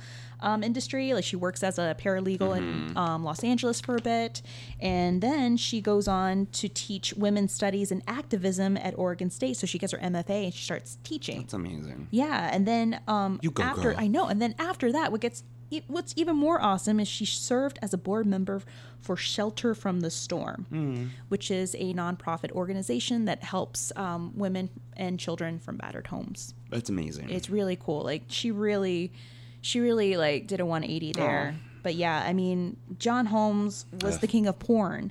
But even the king can fall from grace, you know. And Mm-hmm. in reality, he was a criminal, a thief, a liar, everything. Mm-hmm. And like I said before, too, crack can make you do the unthinkable. Yes. And what really makes me so upset after reading like the gusto that he gets for being the king of porn, it's like he was an asshole. This man, first off, stole from his friends, you know, burnt a lot of bridges, put his wife through so much Yes. torment, cheated on his wife, and then ends up selling Dawn to Eddie Nash, who then sells her to a mistress in the valley. yeah Cu- excuse me?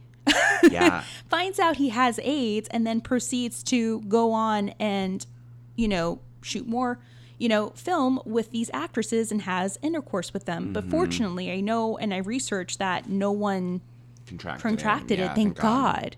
Thank God. It was a rumor that he got the AIDS virus from Joey Yale in one of the porn films because Right. he dies before John Holmes.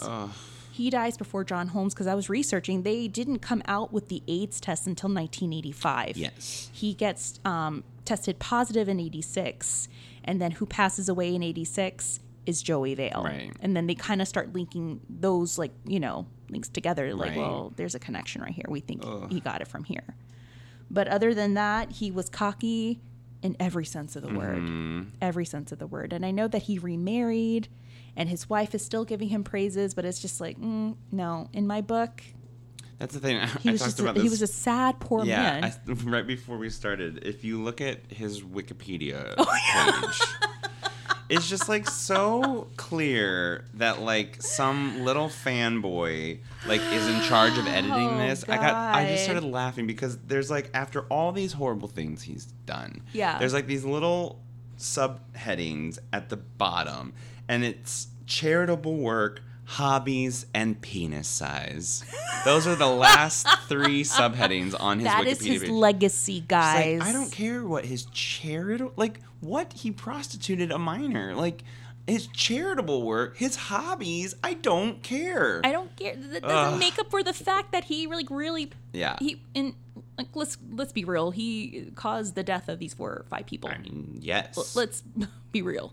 In my opinion, he was there. yes He knew what he was Love doing. it let's get into opinions Yes. my favorite part to me, John Holmes was a victim of a lack of self discipline. hmm And he was a man that needed, he was a FOMO.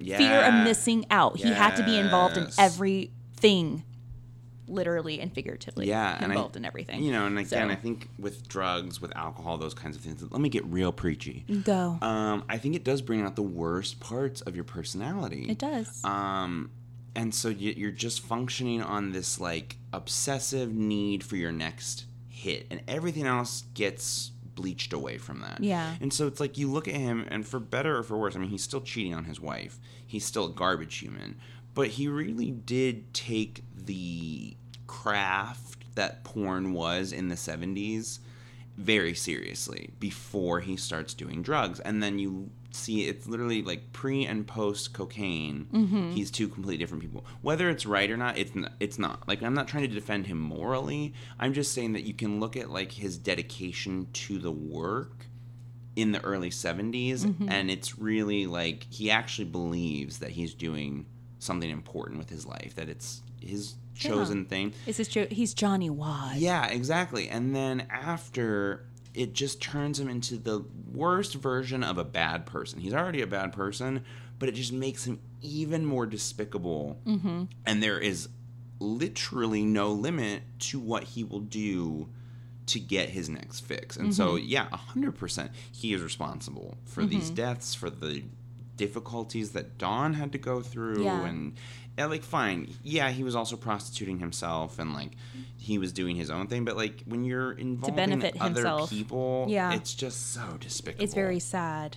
It's very sad. Yeah. That's our opinion of John Holmes in this whole entire Mm-hmm. case.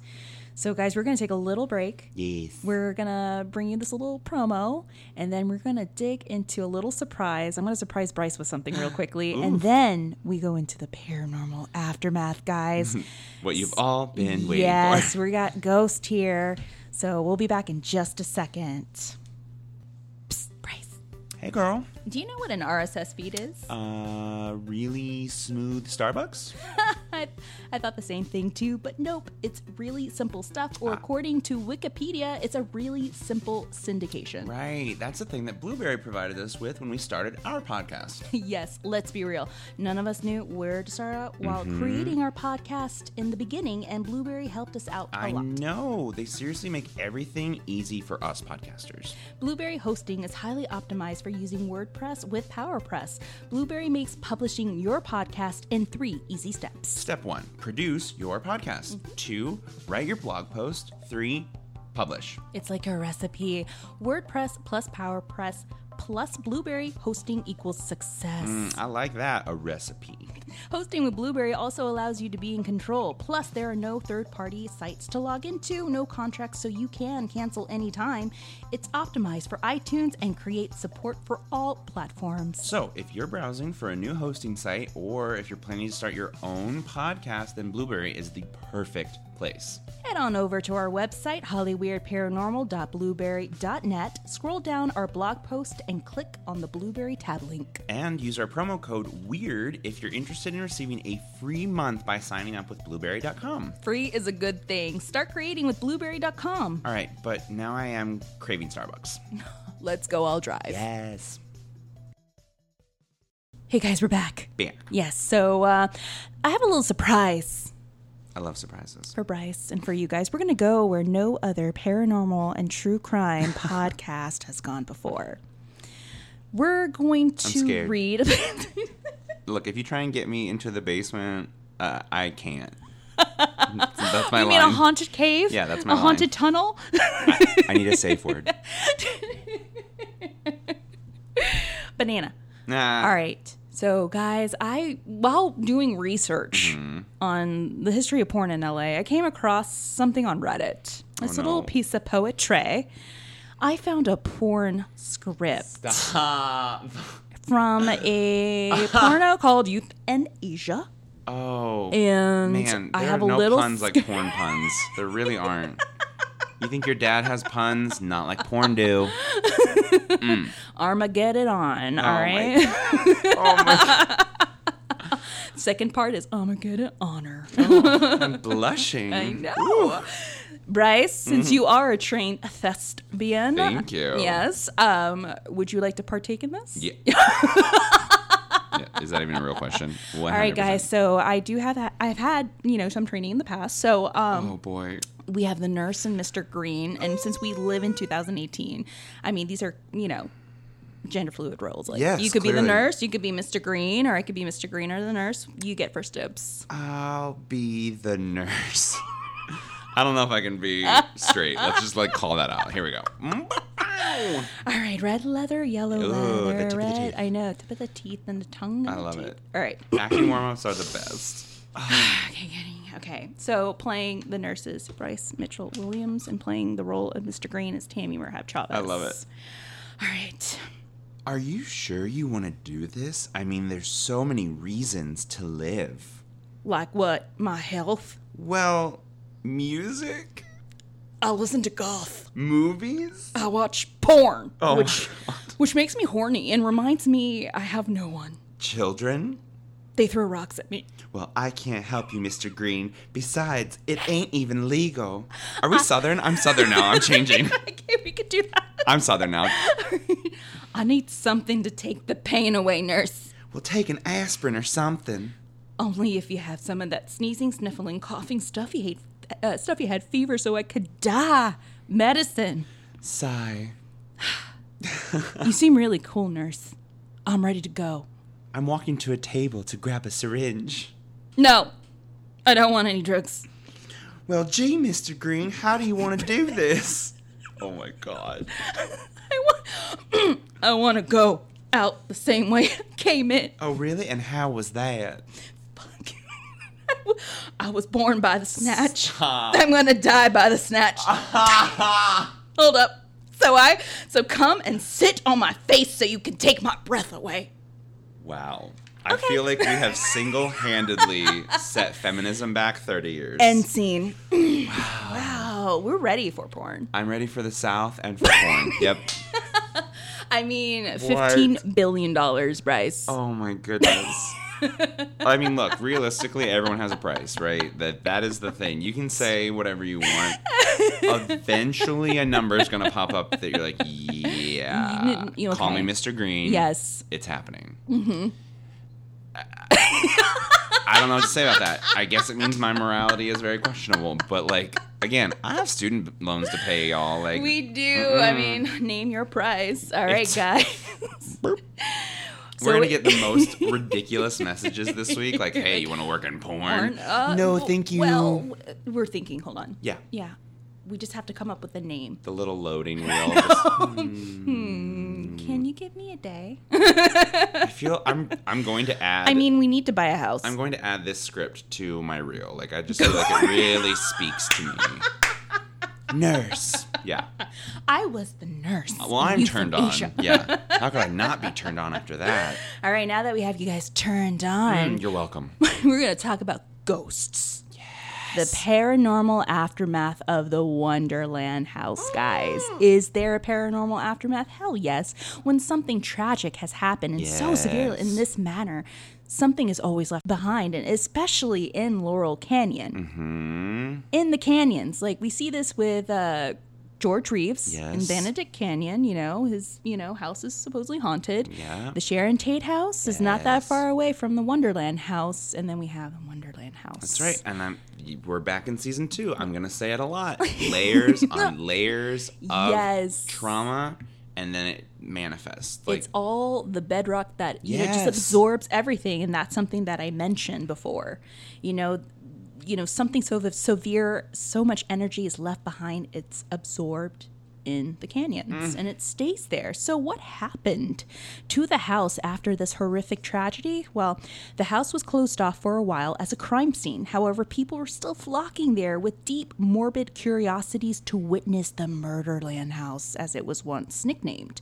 They were even breaking in to see that if there were still splatters of blood on the ground and on the wall. oh my goodness. Even people were going in there to see if there was any money or drugs left hidden, you know, within the walls or Wow. the floors. It was finally sold to a couple who fixed it up and rented it. There was one report in the early 90s from one of the tenants, a gentleman who claimed that he witnessed a few unexplainable occurrences. Oh no. So, this is one of his stories. He claimed that he would feel certain heaviness in a few areas of the home. He had a few friends over one night, and as one of them, you know, walked up the stairs to use the bathroom, he said he felt as though someone was coming down the stairs towards him, and then he felt as though someone pushed him out of the way. Like they like get out of my way. Oh my goodness. So his friend freaked out. Mm-hmm. And then the gentleman also goes on to recount one particular occurrence in his room, which happened to be the room of Joy Miller and Billy mm-hmm. Deverell. So he claimed that the supernatural activity intensifies with his television. There were times. Oh my goodness. Yeah. Oh, you know, if you've seen the video, you you've seen what was left on in the room. Right. The TV. The TVs. Uh huh. Isn't yeah it's so creepy they were fa- they were like you know on their like little heroin trip and they fell asleep to the television on and they and it was left on so your eye is twitching oh so my bad goodness. Like so there were times where he would fall asleep to the television at night however there was one night when he woke up to turn off the tv and after he turned off the tv his bed started to shake no. and the tv turned back on again no. Look, I'm not saying I'm not trying to tell you how to live your life, but if you fall asleep with the TV on, Yes. you're asking to be haunted. I'm sorry. No.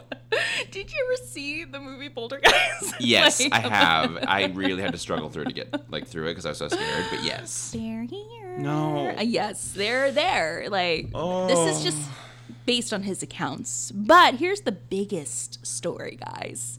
You're not going to believe who moves into the house in 2008. Ready for it? No. LMFAO moves into the house. the electronic pop duo who were huge between Yeah. the years of 2008 and 2011.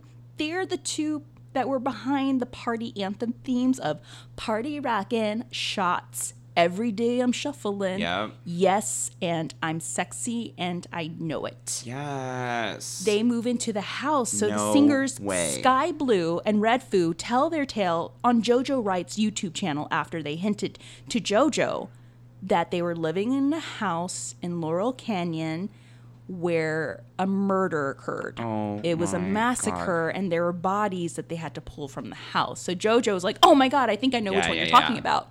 So they couldn't hint to it. They were just like, you know, giving him clues. Mm-hmm, But you could find this on YouTube, guys. If you find, if you just Google like LMFAO um, Wonderland House, they go into detail about their experiences, and that's what they tell JoJo on the channel. They're like, we have stories. So here is one of their stories. So Skylar Austin Gordy, aka Sky Blue, was set up in the room where you guessed it, Joy Miller and Billy Deverell were murdered. So, according to Skylar or Sky Blue, Skylar has a punching bag in his room mm-hmm. because, based on what he says, he's like, I like to work on my fitness. You know, I have a punching bag, of course. So, he recalls there are times where he would wake up and he would see the punching bag swinging violently. No. Those are so heavy. You yes. Don't, I have to move the one at the gym sometimes. Yes, and you know, yeah. I'm like, I'm not, no, like, not trying to brag, but like, I'm strongish. like, I can move some weight. I can move things. and it's heavy. It's hard. It's awkward. No. Yeah, so he would notice at times that the bag would just swing violently. Oh my god.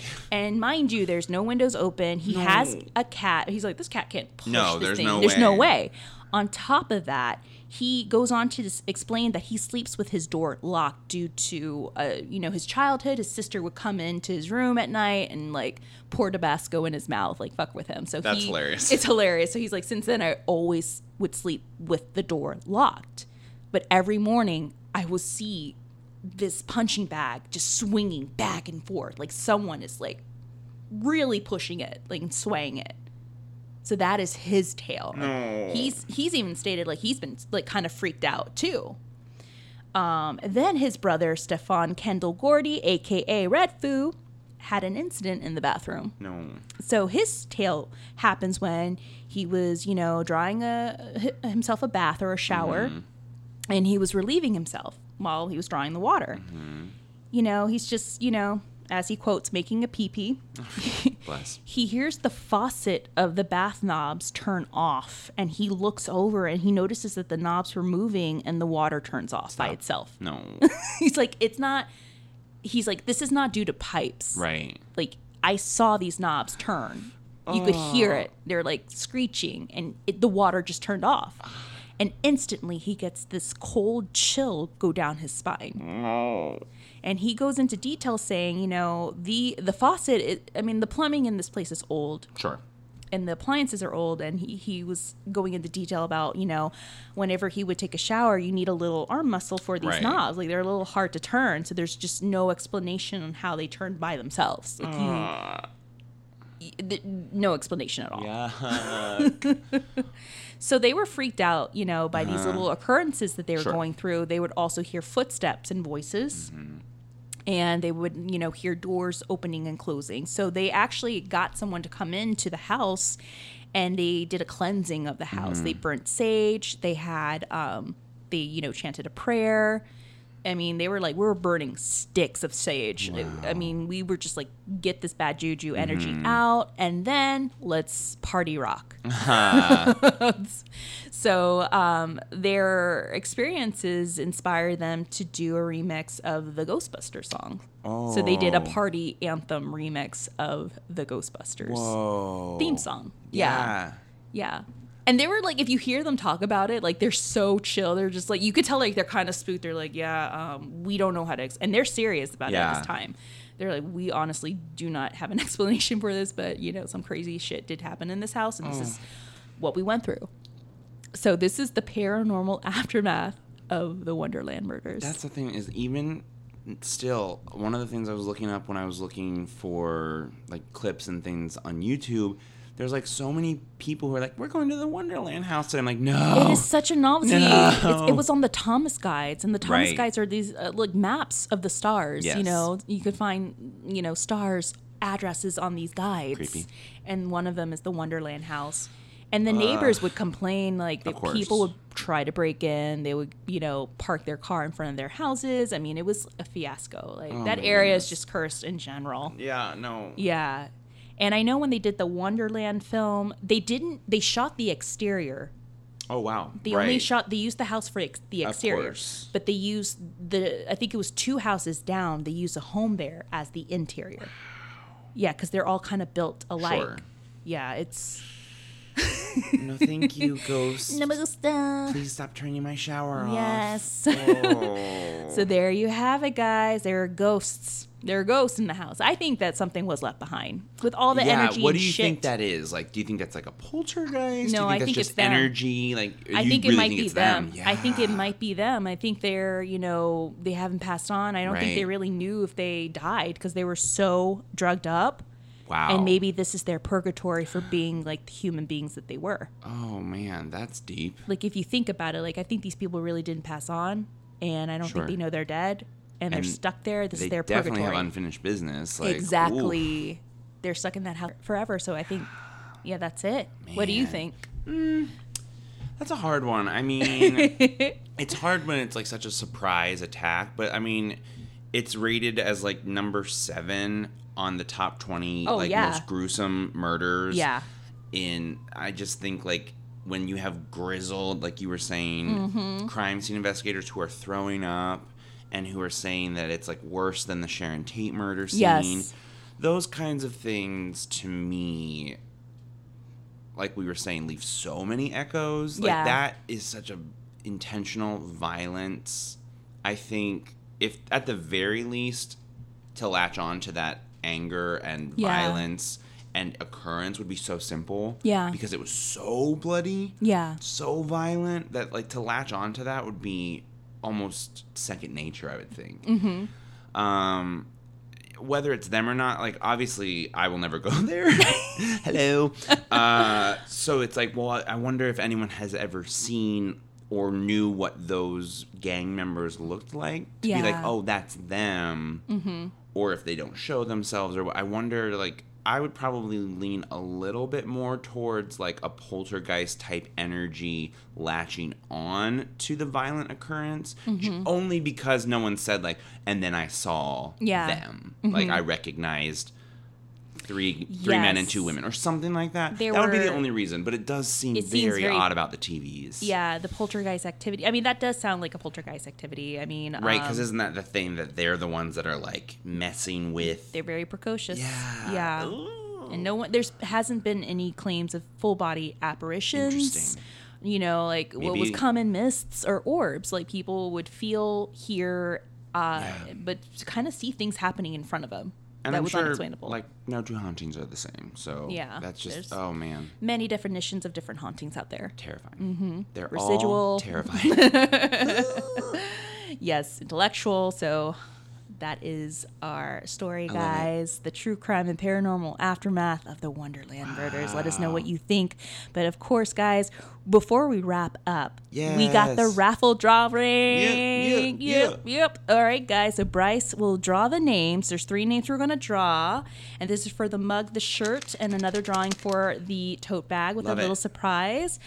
Um, for the winners, um, please email us your first and last name and your address where you would like your items to be sent. Swag. Please email us at hollyweirdparanormal at gmail. Okay, guys? So you're ready? So I'm this one is for the mug. Thank you guys for submitting your names. I went on Facebook, Twitter, and Instagram, recorded your names. So this one is going to be for our special Hollyweird Paranormal mug. So you can Shaking it. Yes, so you can drink your tea, spill your tea. Mm-hmm. Me, me, me. Ooh, And the I'm so first excited. winner is Stephanie Coke. I'm gonna guess or cock. No, since it is the episode, girl. If that's not how you say your name, I'm so sorry, but this is the episode for it. Oh my god. I feel like I just unearthed like childhood trauma, but like you gotta talk about cock. It's fine. Stephanie, Coach Cock, you're the winner of Yay. our uh, Hollyweird Paranormal mug. I'm sorry we butchered your name, We sweetheart. butchered it, but you are a winner, girl. You are a winner in our book, girl. So we're going to be sending you that merch. Just send us your address at hollyweirdparanormal at gmail.com. Yay, Stephanie. All right, so the second drawing will be for the Hollyweird Paranormal two tone shirt. You've seen the shirt Ooh, on love it. Bryce Obsessed. on our Instagram. And the winner is Oh my goodness. Rob S. Rob S. That was from Twitter. Yay. Rob. I can read the letter S. I did it. I'm so good at reading. Oh my God, Rob, you are the winner Yay. of our Hollyweird Paranormal shirt in size large, or what we like to call size amazing. Amazing. Amazing. So we'll be sending you that shirt. Just send us your info. Yay. And this is for the tote bag. This is for the big bag I'm gonna to mix them- carry I'm all your baggage. More baggage than the Kardashians. let me tell you. Ooh, political. There's a lot of baggage. Uh, what does that say? Jonathan! Oh my- Jonathan! You won the Yay! Sorry, I'm really bad at reading cursive. Apparently, it's my fault. It's my fault. Jonathan! Remember Jonathan from the listener stories? He's the one that submitted Oh. the tale of the of the of Silence in the Woods. I think about that all the time. oh my god. Jonathan, oh boy. Our Do you want to hear something kind of creepy? Oh, I was Oh, literally thinking just as I was reaching in for this third one, and I was like, let it be like a good one. Like let someone, like let it be someone. Aw. Yeah, and then he- it's the scariest story of all time. Jonathan, you won our bag, and we had left a little surprise in there. So you're the only one that's going to find out what it is. Take a picture of it. Please make sure you tag us on it, post it on Instagram. Make sure to send us your information via email. Just slip into our, you know, DMs, guys. Okay. Okay, so before we take it to a close, of course, you know how we are with our spiritual bays of the week. There are two. One is Guide to the Unknown. I've been talking with these peeps on online on social it. media. They're amazing. They're brother and sister hosts, Christian Roger Andersons and William Rogers talks about mysteries, the paranormal, urban legends, and folklore while keeping it light. They're hilarious. They also have a YouTube channel so you can see their beautiful faces. Love They're it. amazing. They're very funny. Their guide to the unknown. The second one is Two Girls on a Bench. Hosts Yes. Trisha and Sienna are two frustrated writers with no time to write. How to Procrastinate Now, a podcast, of course, complemented with some fine libations and kazoos. Perfect. It's the perfect combo. They're really sweet and they're funny. And if you need a break from the true crime and paranormal podcast, they're a really good one to listen to. And this is just a shout out to one of our listeners. Happy birthday, JP Chua. I don't know if I butchered your name, but Really doing it this week. Hell yeah. I think it's Supreme Gamer J on Instagram or Twitter, but happy birthday. He mentioned that our season two launch was starting on his B day, so happy Yes. birthday, Happy birthday, my fellow Gemini. So if you love Hollyweird Paranormal, guys, we'd love for you to subscribe, rate, and give us a review on Apple Podcasts. It's the purple app that automatically comes with every iPhone you purchase. It really helps us indie mm-hmm. podcasters out a lot. Makes us become a little more visible. And make sure to stalk us on Facebook and Instagram at Hollyweird Paranormal and on Twitter at HWP Podcast, guys. Catch up with our past episodes from season one on iTunes, Blubrry, Stitcher, SoundCloud, Google Play, and Castbox. Yes. Yes, we guys. Are. We are. So always remember, don't be basic, stay weird. Yay. Yay. All right. Uh, Bryce, what are we going to do our next episode? Who even knows? Knows. We do know. I just can't think of it off the top of my head. Oh, the cult. We're going to do cult. Yes. The Buddhafield cult. yes. The pretty right. people cult. I am obsessed. I'm We are. knee deep in Holy Hell on Netflix. Oh, so just get ready. And there's no paranormal aftermath, but the producer, who is very famous, is living in a haunted place. Mm-hmm. Stop it. So we're going to do a paranormal sort of aftermath with that. It's gonna be an amalgam of cults and paranormal. Yeah, my ghosts. whole world. Ghosts. Love it. All right, guys. We'll catch you soon. Yay. Stay weird. Bye. Bye.